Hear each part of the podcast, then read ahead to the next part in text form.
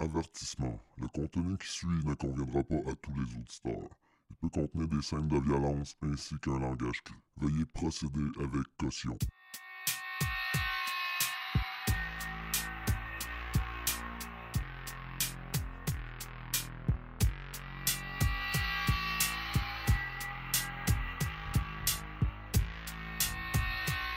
Salut à vous et bienvenue à un autre épisode de Mauvais Augur, c'est moi votre hôte Frédéric Hiel. Aujourd'hui, c'est un dossier qui touche le stalking ou harcèlement criminel en français. Si vous êtes victime ou même si c'est juste une impression que vous avez et vous pensez être une victime de harcèlement criminel, écoutez votre instinct et n'hésitez pas à aller chercher de l'aide. Si vous regardez dans la description de cet épisode, vous allez trouver des liens qui vont vous diriger vers des sites qui pourraient sûrement vous aider dans cette situation. Comme vous avez pu remarquer, l'épisode de dimanche est un peu plus court que d'habitude. Inquiétez-vous pas, c'est pas pour vous négliger, car dans les prochains jours, je vais republier un autre épisode un petit peu plus court.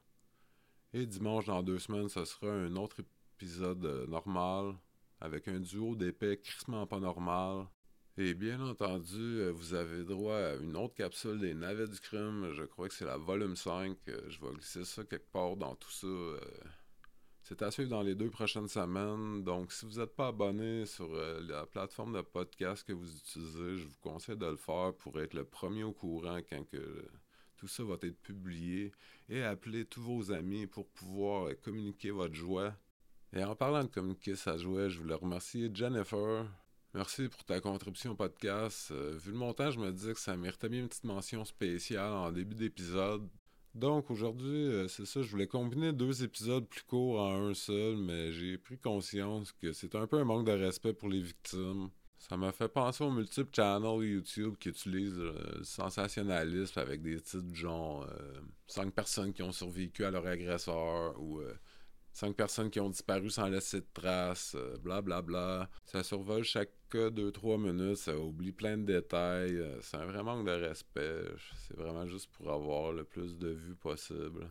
Et c'est pour cette raison que vous avez 2 épisodes un peu plus courts au lieu de 1 compilé. Sans perdre un instant de plus, le cas que je vous présente aujourd'hui date de plus de 40 ans.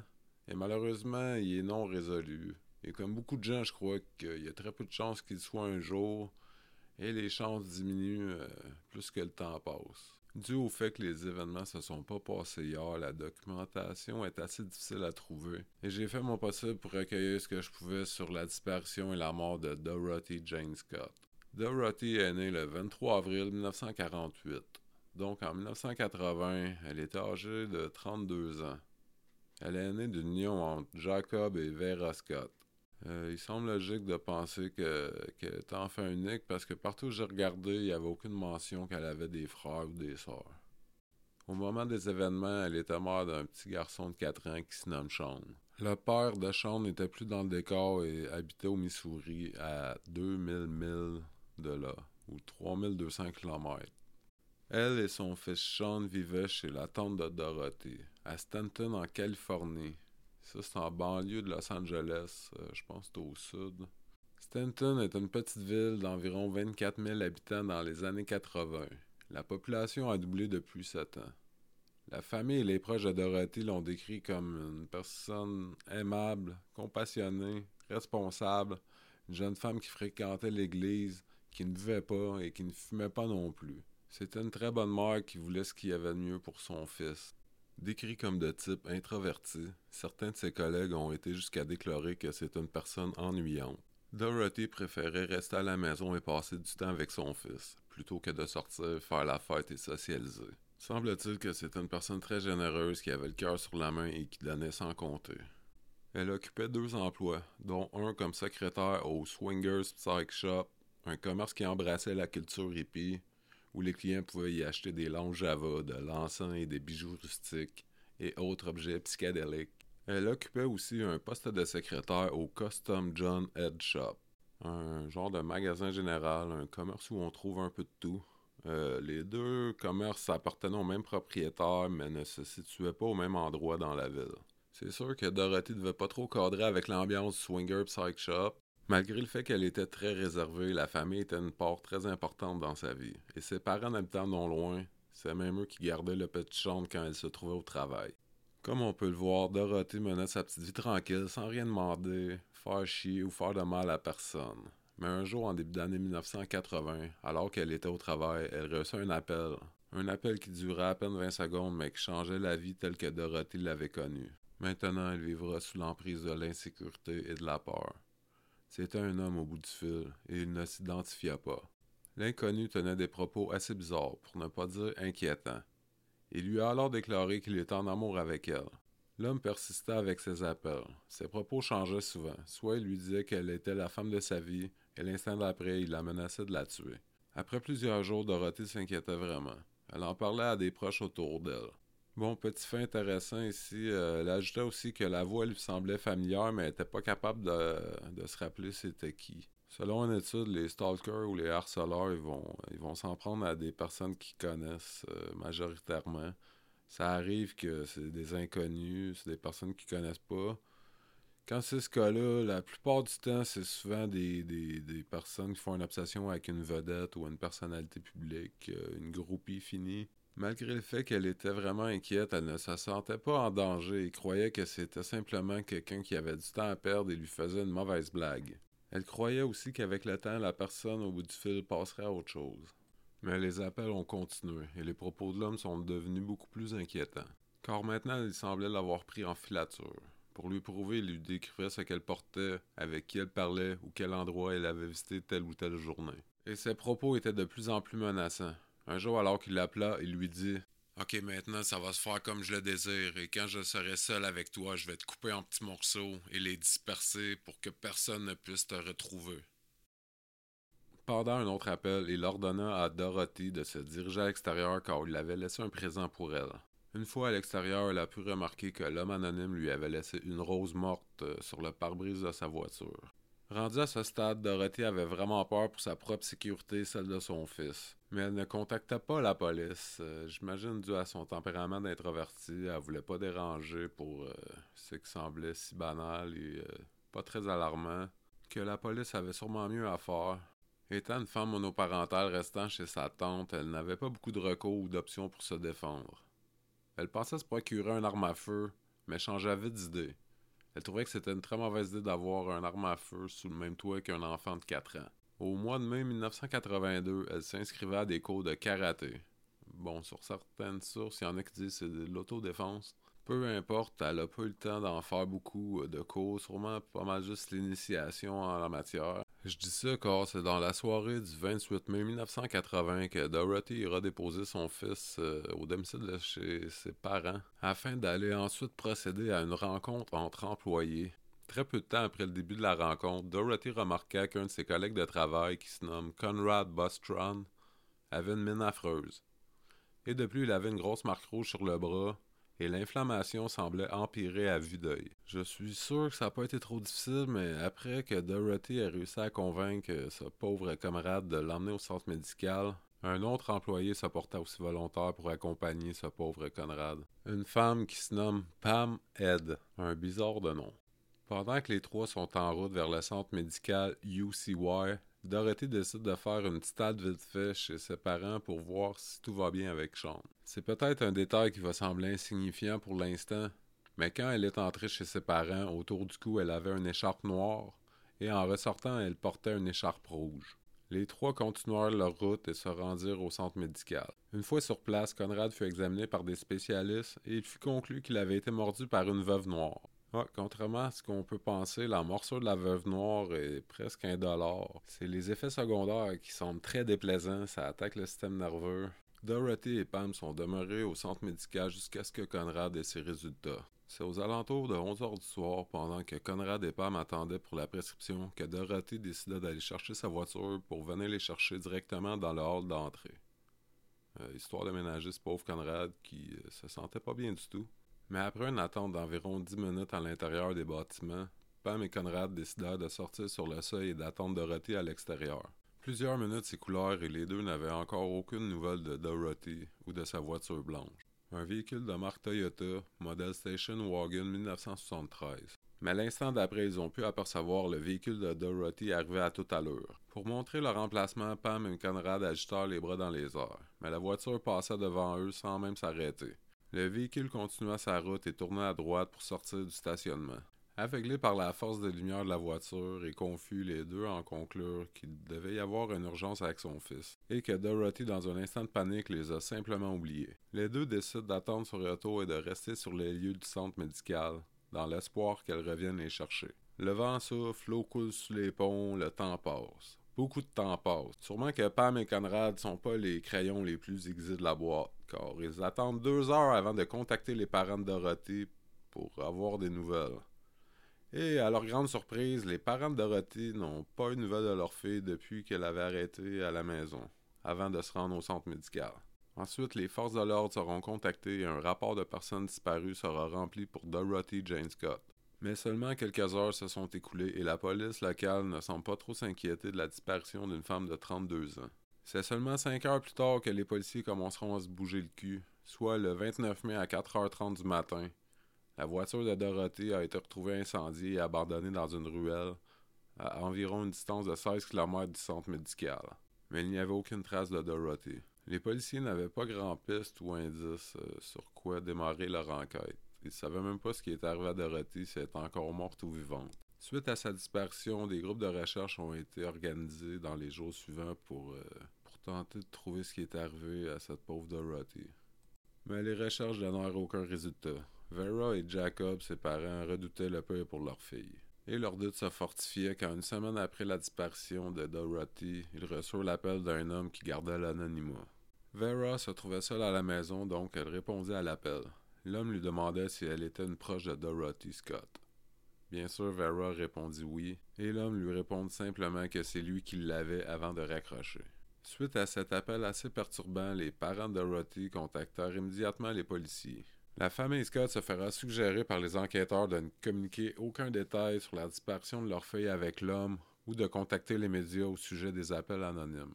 Tout ça dans le seul but de garder des renseignements confidentiels pour vérifier ensuite l'authenticité des déclarations faites par des suspects. Les policiers responsables de l'enquête tapèrent la ligne téléphonique à la résidence des Scott dans le but de localiser la provenance des appels pour ensuite identifier la personne au bout du fil.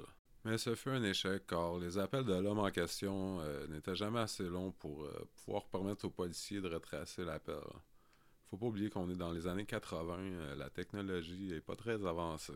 Voyant que l'enquête n'avançait pas, Vera et Jacob Scott étaient désespérés. Sans aucune nouvelle de leur fille, le couple ne suivait pas les conseils des enquêteurs et décidèrent de contacter les médias.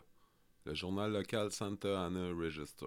Dès le lendemain, un article sera publié sur la disparition de Dorothy. Suite à la publication de l'article dans la même journée, l'éditeur Pat Raleigh reçut lui aussi un appel de l'homme anonyme, qui va comme suit. « Je l'ai tué. J'ai tué Dorothy Scott. Je l'aimais et elle m'a trompé avec un autre homme. Elle l'a nié. Elle a nié fréquenter quelqu'un d'autre, alors je l'ai tué. » Mais semble-t-il que Dorothy ne fréquentait aucun homme à cette époque. L'homme en question avait des informations assez précises au sujet de Dorothy, comme le fait qu'elle avait changé son foulard en arrêtant chez ses parents le soir de sa disparition.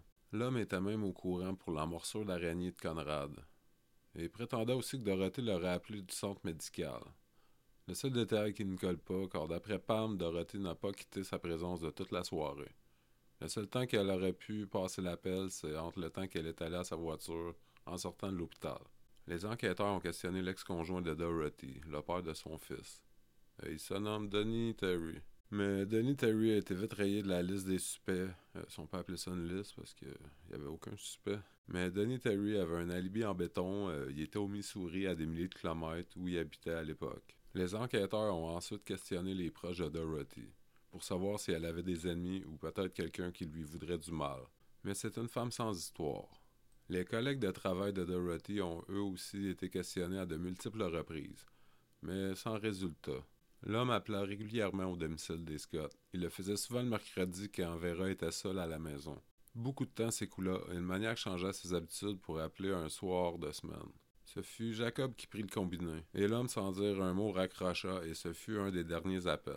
Et quand je dis beaucoup de temps s'est écoulé, c'est 4 ans. 4 ans à recevoir les appels d'un détraqué à presque toutes les semaines. Ça prend quelqu'un de particulièrement fucké dans la tête pour agir de même avec la famille d'une victime. Et c'est 3 mois et demi après ce dernier appel, soit le 6 août 1984, que les services d'urgence ont été contactés au sujet d'un squelette humain partiellement brûlé qui a été découvert un peu à la sortie d'Anaheim. Un contremaître pour la compagnie Maco Construction du nom de Jesse Loza aurait fait la macabre découverte dans les environs de 7h30 du matin. Et par-dessus la dépouille humaine, bizarrement, il y avait un squelette de chien aussi. La première hypothèse était que la personne promenait son chien et qu'un malheur était arrivé aux deux. Le reste des ossements humains furent retrouvés sur 25 pieds de distance, ce qui le semblait à des activités animales. Les brûlures sur les ossements proviendraient d'un feu de broussailles qui a eu lieu 2 ans avant, soit en 1982 à l'automne. Donc la dépouille humaine se trouvait là bien avant. La dépouille du chien aurait été déposée là beaucoup plus longtemps après.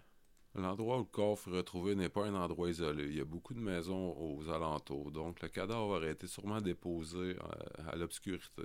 Le squelette avait fait face à des années d'intempéries et donnait très peu d'indices aux enquêteurs.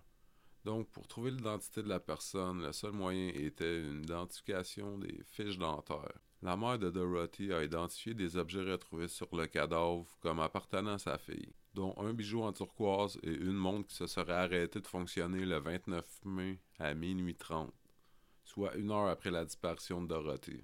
Une autopsie fut pratiquée, mais la raison de la mort n'a pu être identifiée. Les résultats dentaires arrivaient 1 mois après et confirmaient bien que c'était le cadavre de Dorothy Jane Scott. Bon, d'après moi, c'est un meurtre, même s'ils sont pas capables d'identifier la mort exacte.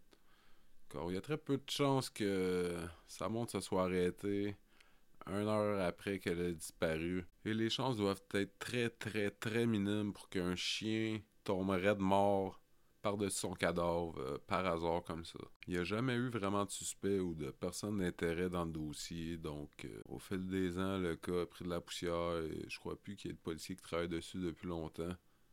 C'est dommage parce que un ou plusieurs personnes se sont tirées avec un meurtre. Et les parents de Dorothy, ils n'ont pas vu justice se faire pour leur fille.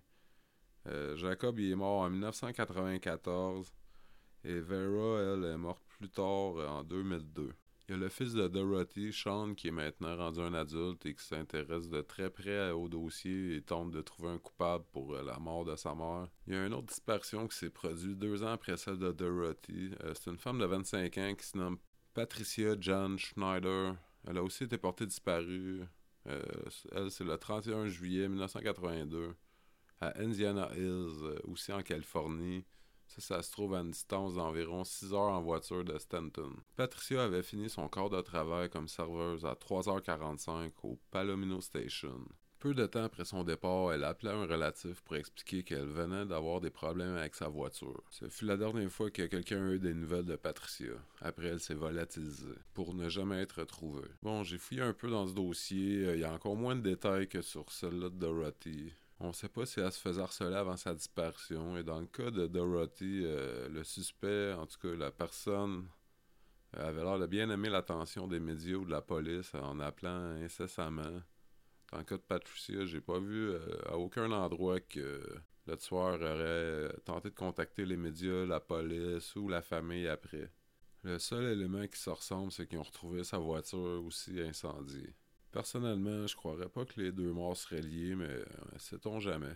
Pour les policiers, ils ont toujours cru que la personne responsable était celle qui plaçait les appels, qui harcelait Dorothy et qu'ensuite ils ont commencé à appeler ses parents. Bon, je pense que ça prend pas Sherlock Holmes pour déduire cela, étant donné qu'il y avait des détails quand même assez précis sur le dossier que personne d'autre n'était au courant. Et bien sûr, au fil des ans, il y a beaucoup de théories de suppositions qui sont nées de ce dossier-là, pour essayer de trouver un coupable ou une raison valable. Une de ces théories, ce serait un ancien employé d'où ce que Dorothy travaillerait, car le père de Dorothy, semble-t-il, qui a déjà été propriétaire du Psych Shop. Peut-être qu'il aurait viré un employé et que cet employé-là aurait eu une dent contre son père et aurait tué Dorothy juste pour se venger. Il y a du monde qui ont tué pour moins que ça, c'est sûr, ça se pourrait. Il y a une autre théorie qui est née des années après, qui provient du blabla et du bouche à oreille. Je ne donnerai pas le nom de cette personne, même si elle est décédée il y a des années. Sa réputation a été assez entachée. Il n'a jamais été un suspect pour la police. Personne n'a vraiment de preuves, rien de concret. À part que l'homme était quelqu'un d'un peu bizarre, qui travaillait pas très loin de où Dorothy travaillait, et qui aimait bien les sciences occultes. Et à l'heure du satanique panique, ben c'est ça, ça fait tout le temps un bon suspect. Après avoir recherché écrit pour le dossier, j'ai trouvé qu'il y a quelque chose qui clochait, et c'était la déposition de Pam et de Conrad. Mettez-vous à leur place et jugez voir si leur réaction est normale. On est au centre médical. Dorothy nous dit qu'elle va chercher la voiture et qu'elle revient dans quelques instants pour nous prendre. 10 minutes s'écoulent et Dorothy n'est toujours pas de retour. Sans trop s'inquiéter, on se dirige à l'extérieur avec Pam et Conrad pour attendre un autre 10 minutes, ce qui fait un total d'une attente de 20 minutes. Mais les deux savaient très bien où se trouvait la voiture. Pourquoi que Pam n'est pas allée voir pendant que Conrad attendait assis à l'accueil? Ok, c'est peut-être moi qui cherche un peu trop, mais... Ensuite, ils voient la voiture passer à toute allure, ce qui est vraiment pas dans le comportement de Dorothy. Les deux se posent pas trop de questions, ils se rassisent et attendent. Pour un total de plus de 2 heures, ça sans jamais contacter personne. Mais malheureusement, je pense pas que les enquêteurs se soient penchés trop sur ces questions-là. Voilà mes chers auditeurs, ça fait pas mal le tour du dossier Dorothy Jane Scott. J'aimerais vraiment ça entendre vos avis sur le sujet, qui c'est que vous pensez qui serait coupable... ou juste qu'est-ce qui s'est réellement passé.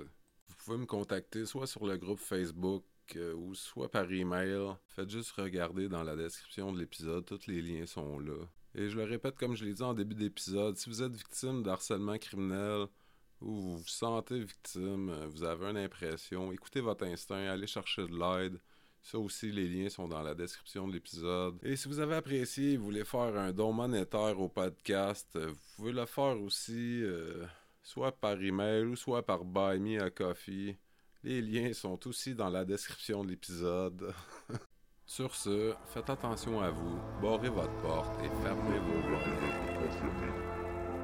Le meurtre prémédité. De nombreuses recherches qui avaient été effectuées. Le mobile du crime est toujours inconnu pour l'instant. Ha ha ha.